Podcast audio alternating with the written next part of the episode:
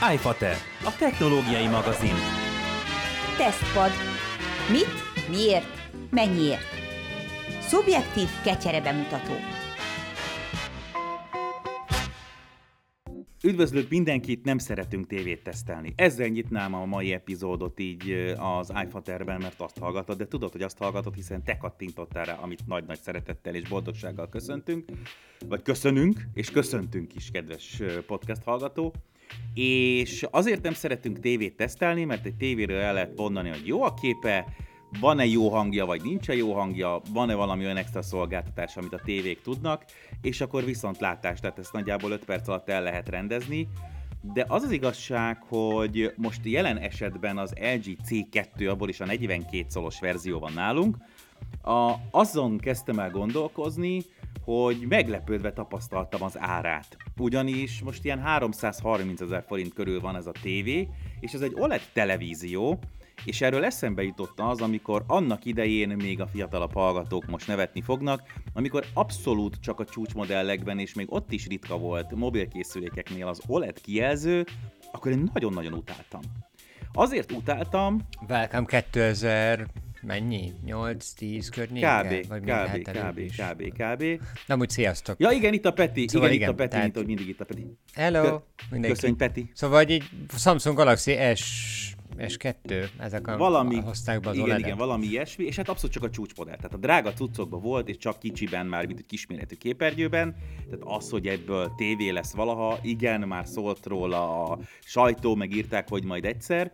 És azért utáltam, mert egész egyszerűen valamilyen oknál fogva, és pont a Samsung erre egy nagyon jó példa, azt gondolta a cég, hogy úgy szét kell tolni a színeket, hogy gyakorlatilag a retinát kiégjen, és hogy nincs olyan koral szín, amilyen koral színű volt, meg a bohóchal, amilyen sárga volt a bohóchal, mert ugye ilyenekkel demozták, hogy ilyen nagyon fekete, sötét tizé, tengerben egyszer csak odavilágít valaki, és akkor fölrobbanó, sziporkázó, tűzijátékszerű élővilágot látunk, és, és, ez, és ez nem létezett, és ez zavart, mert egész egyszerűen hozzá voltunk szokva a, most már kimondhatom, szarabbnál szarabb TN, esetleg a jobb készülékekben IPS panelekhez, amiknek volt egy ilyen kellemes, természetes, de egyáltalán nem egy ilyen szemkitolós színe, Úgyhogy én nagyon sokáig ágáltam is az OLED kijelző ellen, persze kevesebbet teszik, csomó előnye van, a feketéi feketébbek, bla bla bla bla bla bla, tudjuk, tehát hogy ez, ez már akkor sem volt titok, hogy egyrészt ez lesz, másrészt pedig, hogy azért az OLED nem rossz, de valahogy nagyon sokáig még telefonnál is jobban kedveltem egy ilyen naturálisabb IPS panelt, mint mondjuk egy OLED-et, és most egy jó ideje már OLED készüléken van, már bekúszott, abszolút nyugodtan mondhatjuk, hogy a középkategóriában már bőven belefér ez, Peti nem. Tehát most már mi- mi- mindenhol találunk a középkategóriás telefonok között OLED. Igazából már az alsó közép kategóriában az okos telefonoknál az OLED kijelző dívik.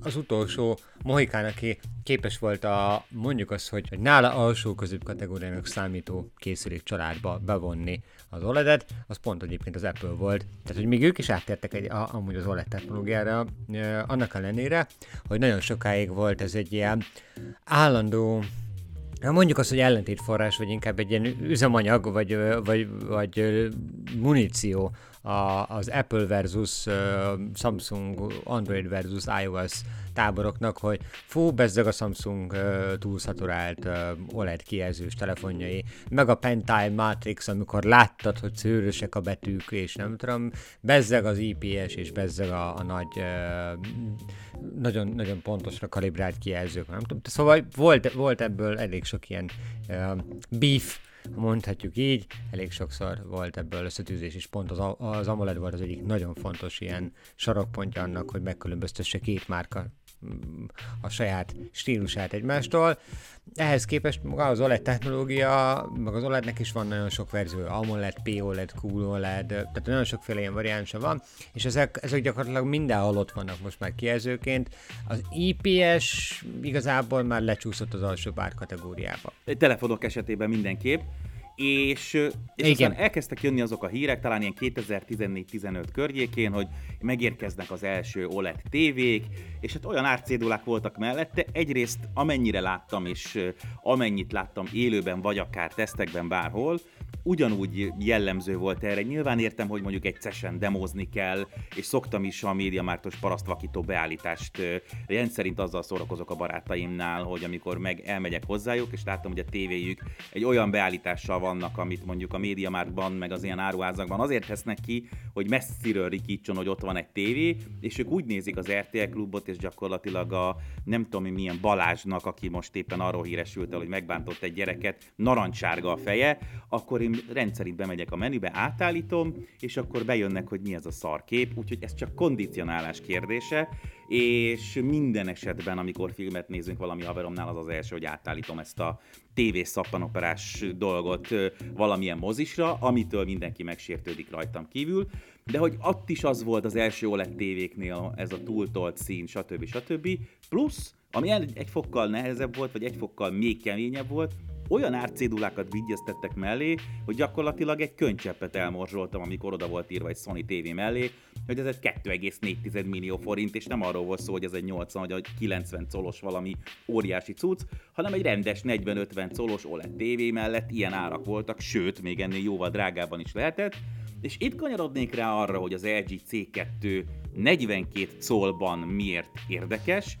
Számomra a 42 szól nagyon érdekes, ugyanis nem nagyon van ebben a méretben OLED TV, nyilván lesz majd, de az egyik első fecske a C2. A 42 szól ma már kicsinek számít, speciál nekünk pont egy 42 szolos tévénk van, és boldogan el vagyunk vele, de valahogy az OLED-hez hozzá kapcsolódott az, hogy 50 szól alatt nincs élet, úgyhogy szerintem ez nagyon fontos az LG C2-ben, hogy egy relatív, használható méretű, egy kisebb nappaliba, vagy egy pontosan egy normál nappaliba szerintem elég nekünk, egy normális méretű nappalink van a 42 szól, és nem kell 55-60-65 szolos tévéket betenni, hogy gyakorlatilag eltakarja az egész falat. A másik pedig, hogy ez egy OLED.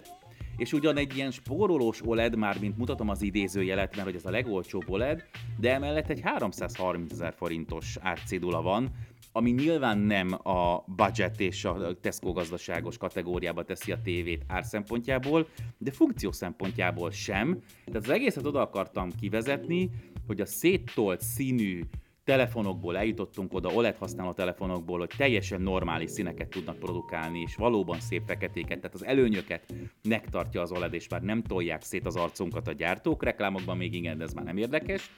És közben a tévéknek köszönhetően a gyártás technológiáknak, és annak, hogy mondjuk az LG az egyik panelgyártó még a világon abból a 3-4-ből, ami még létezik, lekúszott az ára az OLED gyártásának, úgyhogy egész egyszerűen töredékáron, még egyszer mondom, több millió forintos ár, árak voltak annak idején az OLED tévéknél, töredék áron be tudunk tenni egy 4K-s, megfelelő méretű, szerintem ez egy nagyon fontos pont egy csomóvásárlónál, megfelelő méretű, 42 szolos ö, olyan OLED tévét, ami elméletileg még gamingre is egy kicsit alkalmas, mert ugye ez volt az OLED-nek a másik rákfené annak idején, hogy nem nagyon tudtak olyan gyorsaságot produkálni, tehát olyan herceket, amivel a gamerek elégedettek lettek volna.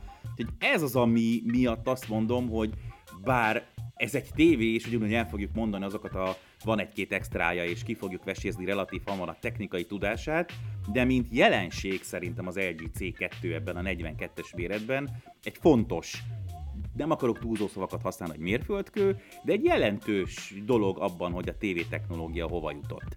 Na nézzük meg, hogy mit tud, miről beszélünk, van-e valami csicsa vagy bármi ebben a C2-es tévében. Hát, ha csicsának számít igazából, akkor mm, a, maga a képfrissítési ráta is, amit már kicsit beharangoztál, az, annak, az, egy, az egy csicsa. Tehát ez egy 4K felbontású, 42 x 4K-t kínáló, tehát azért egészen nagy pixel sűrűségű kijelzőjű OLED technológiára épülő TV, ami egyúttal tud 120 Hz-es frissítést produkálni, ami nyilván már egy gamer szintet meg tud ütni. 120 és 144 Hz között van gamer élet, vagy élet a gamer vonalon. Ezt ugye maga a készülék tudja, Ezen felül kínál FreeSync és G-Sync technológiákkal való összehangolást is, úgyhogy az alapvető legfontosabb megjelenítési szabványokat már ismeri. A TV oldalról érdekes nyilván ugye, hogy borzasztóan sok csatlakozóval látták el, 4 HDMI bemenete van, a klasszikus coax optikai bemenete, illetve a CI kártya, C pluszos kártya bemenete egyaránt megtalálható. Ezen felül ugye nyilván USB csatlakozóból is kapunk hármat. Maga készülék egyébként többféle kalibrációs beállítást is kínál a színekre nézve. Az alapbeállítás egyébként OLED-nél még mindig egy picit talán túl erős. Tehát szerintem is egy kicsit az, az volt az egyik ilyen jellemző az elvárás a technológiával szemben, hogy legyenek túlszaturáltak a színek. Az a szerencsé, hogy az LG-nél legalább az opció itt is adott, nyilván, mint a legtöbb ilyen tévékészüléknél tehát be tudjuk állítani magunk is a, a különféle erről definiált opciók közül, meg akár saját szabad beállítással is, hogy mennyire legyen telített a színvilág. Nem azt mondom, hogy annyira, mint te is lehet egy narancsárga lesz az emberek feje, de azért láthatóan rámentek arra, hogy ezt az igényt is picit kiszolgálják. Minimális egyébként most már ez a túlszaturáltság így a technológiára jellemzően is. Amúgy maga HDR támogatás szintén megvan, támogatja a Dolby megjelenítési szabványokat, illetve a Dolby Atmos hangzást is, nem egy vékony tévé, nem egy borzasztóan vékony tévé. Nyilván, hogy ki, mi a vékony, az igazából nagyon sok mindentől függ, ugye, értékítélet szerint is.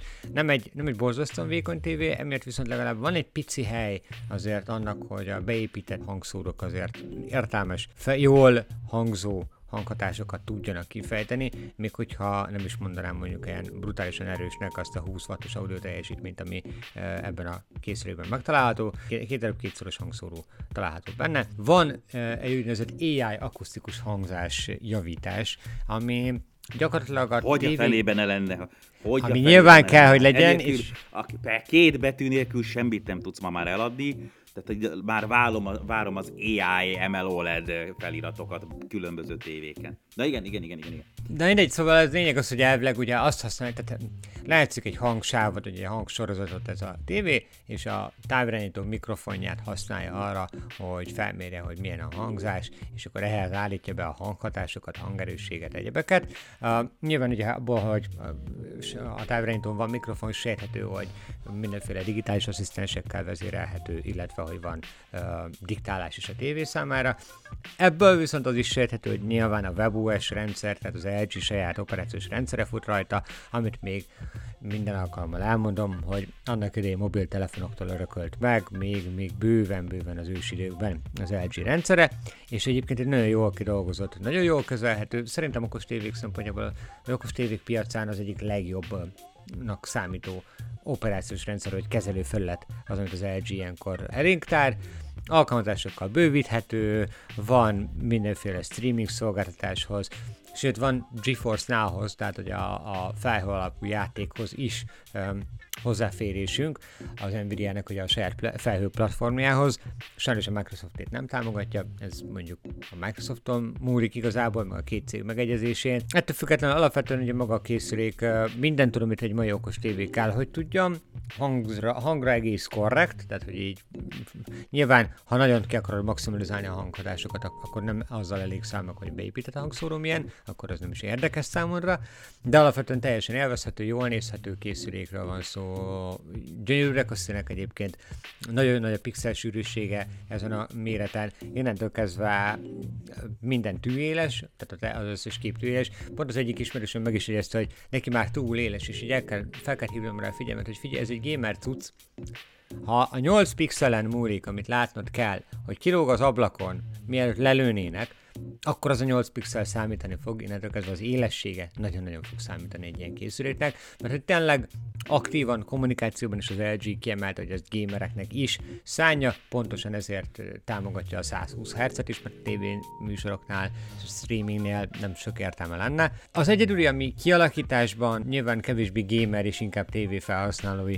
szemszögből megközelítés, az pont az állványzat, pont a talapzat, pont az, hogy hogyan tudod elhelyezni a készüléket. Alapvetően ugye van egy nagyon vékony, körülbelül egy centis kávája ennek a keretnek, itt szinte lehetetlenül vékony az egész keret a kijelző körül. Ezt meg a kicsit kitudodó hátlapot összesen két darab ilyen felcsavarozható műanyag talpra tudod rátenni.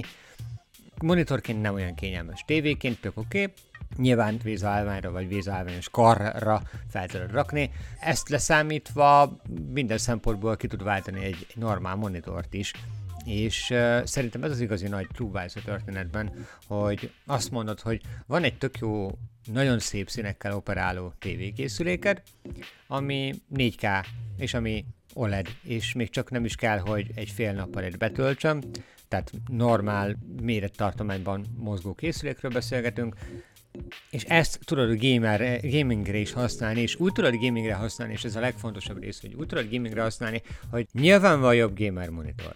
Nyilván van olyan technológia manapság, ami már egy high-end gamer vonalon hiányzik ebből a készülékből.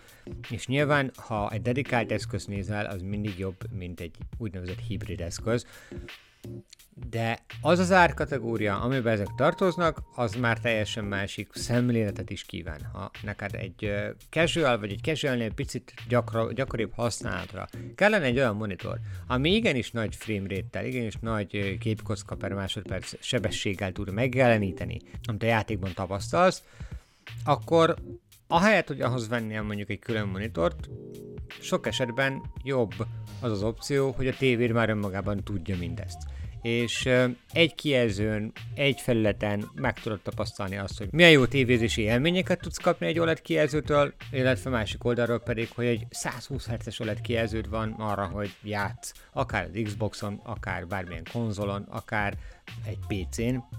Én azt mondom, hogy már elért az a technológiai szint a tévézésbe is, hogy elérhető áron, nyilván nem olcsó, tehát nem, nem, nem, nem a belépő szintű TV kategóriák árán, de elérhető áron tudsz szerezni magadnak egy kellemesen összecsiszolt hibrid eszközt. Én szeretem ezt. Tehát, hogy én szeretem ezt, amikor szoktuk mondani különböző gyártóknál, amikor azt látom, hogy úgy próbál meg egy piacra bemenni, vagy egy piacirést találni, hogy közben jól oldja meg azt a fajta kompromisszumot, amit, amit mondjuk meg kell oldani. Tehát, mint ahogy te is mondod, egy dedikált, hardcore, hajlított gamer monitor, az, ami vagy valószínűséggel önmagába többe fog kerülni, mint ez a televízió, és akkor még mondjuk a valós értelemben, vagy a klasszikus értelemben vett tévézésre kevésbé lesz alkalmas, speciál én rühellem a tévék tekintetében is le is szoktak a gyártók. Ezt az egy időben nagyon ment ez a hajlított televízió, most már csak a monitoroknál maradt meg, amit gamer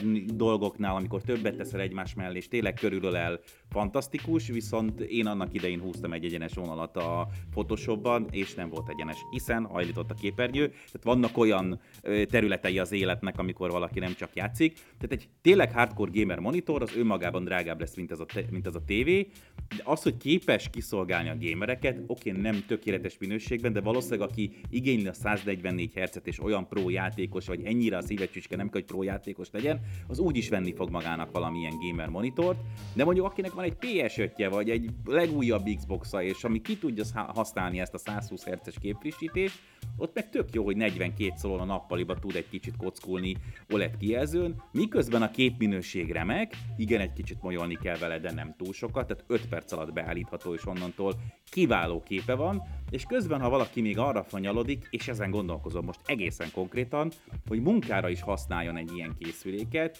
tökéletes, szinte tökéletes színlefedettséggel, sRGB, Adobe, stb. Tehát azokat a szintereket, amit mondjuk egy grafikai szempontból szoktunk értelmezni, és itt megint behozhatnám a grafikai monitorokat, amik szintén kb. ebben az árkategóriában vannak, hogyha elmegyünk a hardcore vonalba, és közben ez egy okos tévé, és mindjárt beszélünk is arról, hogy az miért jó, hogy egy okos tévé, és hogy miért jó valóban ez a WebOS rendszer, ami az LG sajátja, és nem Android, és nem egyéb, és nem stb., de mégis az egyik legjobban működő, akkor azt látom, hogy egy olyan kompromisszumot rakott össze egy, az LG, ami egy egyáltalán nem rossz gamer monitor, egy egyáltalán nem rossz munkamonitor, az más kérdés, hogy 42 szól egy asztalon hogy néz ki, de, de lehet, tehát én tökre el tudnám viselni és képzelni, és közben egy egyáltalán nem rossz tévé, és ezt a három eszközt, hogyha egybe vesszük, ha ezekből még csak középkategóriásokat vennénk külön-külön, már szerintem többet költenénk, mint amiben ez a tévé kerül.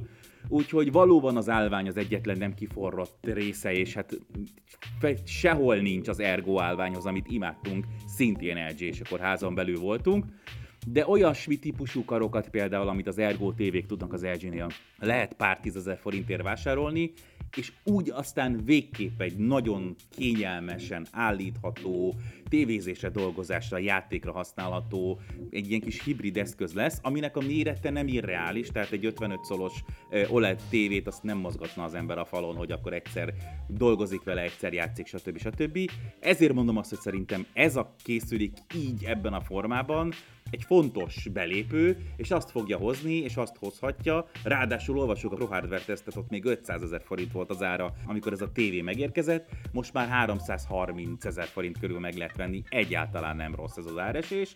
Tehát egy olyan kis hibrid eszköz, ami hogyha hozza a többi 42 szolos OLED tévéket a többi nagy gyártótól, egy kezemen meg tudom számolni őket, akkor ez egy olyan irány, ami a normális képméretet kereső, de jó képminőséget és adott esetben egy ilyen több mindenre alkalmas készüléket keresőknek megnyitja a Kánaánt, per pillanat nincs sok, de a C2 az egy ilyen. Iszonyatosan nagy témakör, mármint egy nagyon fontos témakör és nagyon sokszor elhanyagolt témakör, hogy milyen a felhasználói élmény, amit a tévé nyújt. Okos telefonoknál sokszor kitérünk arra, hogy milyen használni magát az operációs rendszert, milyen használni a készüléket, milyen extra szoftver és extra szolgáltatás van ezekben a e, rendszerekben.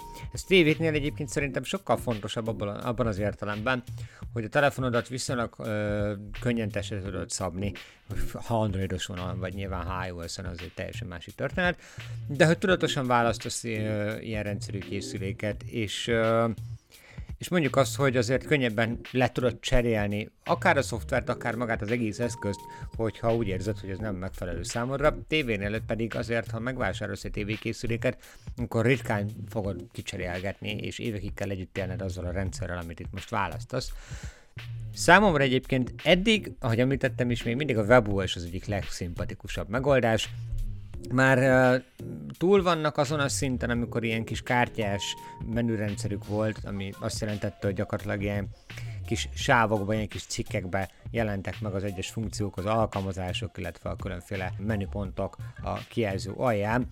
Egy újra már egy sokkal komplexebb operációs rendszert kapunk. Mindenféle forrásból érkező információt tudnak kezelni egyszerre ezek a WebOS kezelőfelületek. Tehát látod azt, hogy melyik csatlakozón, milyen információ van, információ, jönne be jel, nagyon-nagyon széles körben támogatja a lejátszható fájltípusokat, teljesen zökkenésmentesen tudsz váltogatni különféle csatornák között is, mármint úgy értem, hogy a különféle források között is. A 4K, Ultra HD, mindenféle egyéb tartalmakat, videókat, DivX tartalmakat borzasztóan egyszerűen gyorsan és könnyen játszik le az eszköz. És emellett számomra már egy nagyon régóta egyetemű, hogy nyilván a streaming és az applikációval bővítés lesz a tévék szempontjából az abszolút. Hát mondhatjuk azt igazából már a jelen is, tehát egyre kevésbé fogunk arra koncentrálni, hogy a szolgáltató milyen tévé szolgáltatásokat ad, mi válogatjuk össze, hogy milyen applikációkon keresztül milyen tévé szolgáltatást fogunk tudni majd élvezni. Ennek megfelelően az LG webáruháza egyébként még mindig egy jelentősen nagy szeletét viszi az okos tévés kínálatnak, applikációs kínálatnak, volt egy ideig az HBO-val talán némi nyűgjük, hogy egy-két hardware nem tudták felaplikálni az HBO alkalmazást, mert valami megállapodás kérdés volt, és ez tök vicces egy tévénél, hogy a cégek közötti megállapodás adja meg, hogy a streaming működik-e vagy sem.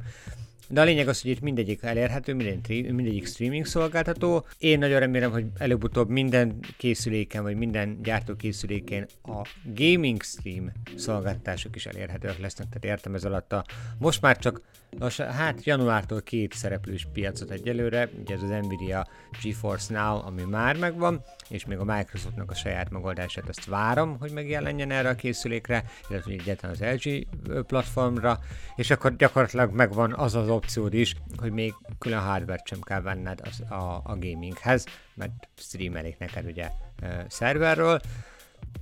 Alapvetően a bővíthetősége talán a WebOS-nek az egyik leg legjobb, vagy a legkiterjedtebb. Nyilván ugye a Samsung saját erőből azért elég sokat oda tud még tenni a saját TV platformjából.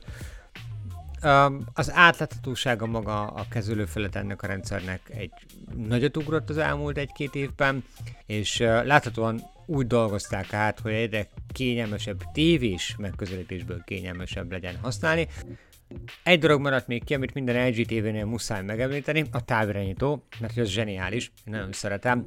Nekem ez az beépített egér funkció az, ami a kedvencem.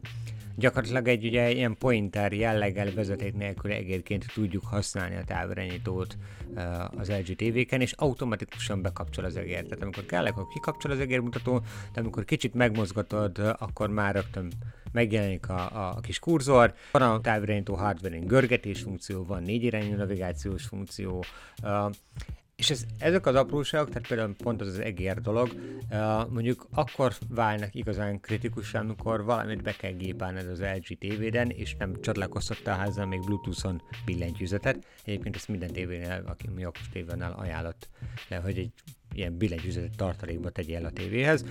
Nem mindegy, szóval ezeken a ö, részeken válik nagyon kritikussá egy jó kezelőfelület és egy jó ötlet, ez pedig a, az, az egér mutató kezelés, ez, ez kifejezetten egy hasznos dolognál az LG tévéknél. Az, amit nem kellett elrontani, azt nem rontotta el az LG, az, amin lehetett spórolni, azon úgy spórolt az LG, hogy semmi nem romlott el, ami, ami jó volt, és maximum nem kapunk olyan extra szolgáltatásokat, de igazából egyáltalán nem tudunk belekötni ebbe a tévébe, nem is akarunk, és nagyon örülünk, hogy elindult ez az irány. Én legalábbis személy szerint örülök, hogy a kisebb, hát ugye 42 szól egy időben, akkor pláne amikor elindult ez az egész oledezés a tévéknél, még egyáltalán nem számított kicsinek, de a kisebb méretben is most már hozzájutunk ehhez. Nagyon örülünk, hogy itt járt a C2, örülünk, hogy van megfizethető és jó minőségű OLED TV.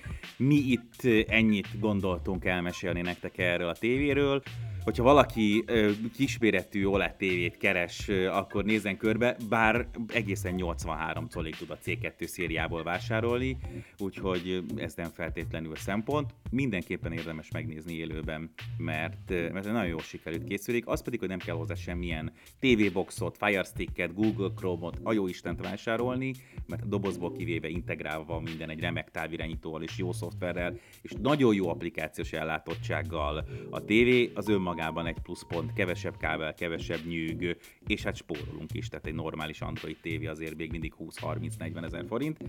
Úgyhogy jó, hogy itt járt, mi most ezzel bezárjuk a bazárt erre az epizódra, de legközelebb találkozunk itt, vagy a 90.9 Jazzin szerdánként. Mindenkinek minden jót, szevasztok! Sziasztok!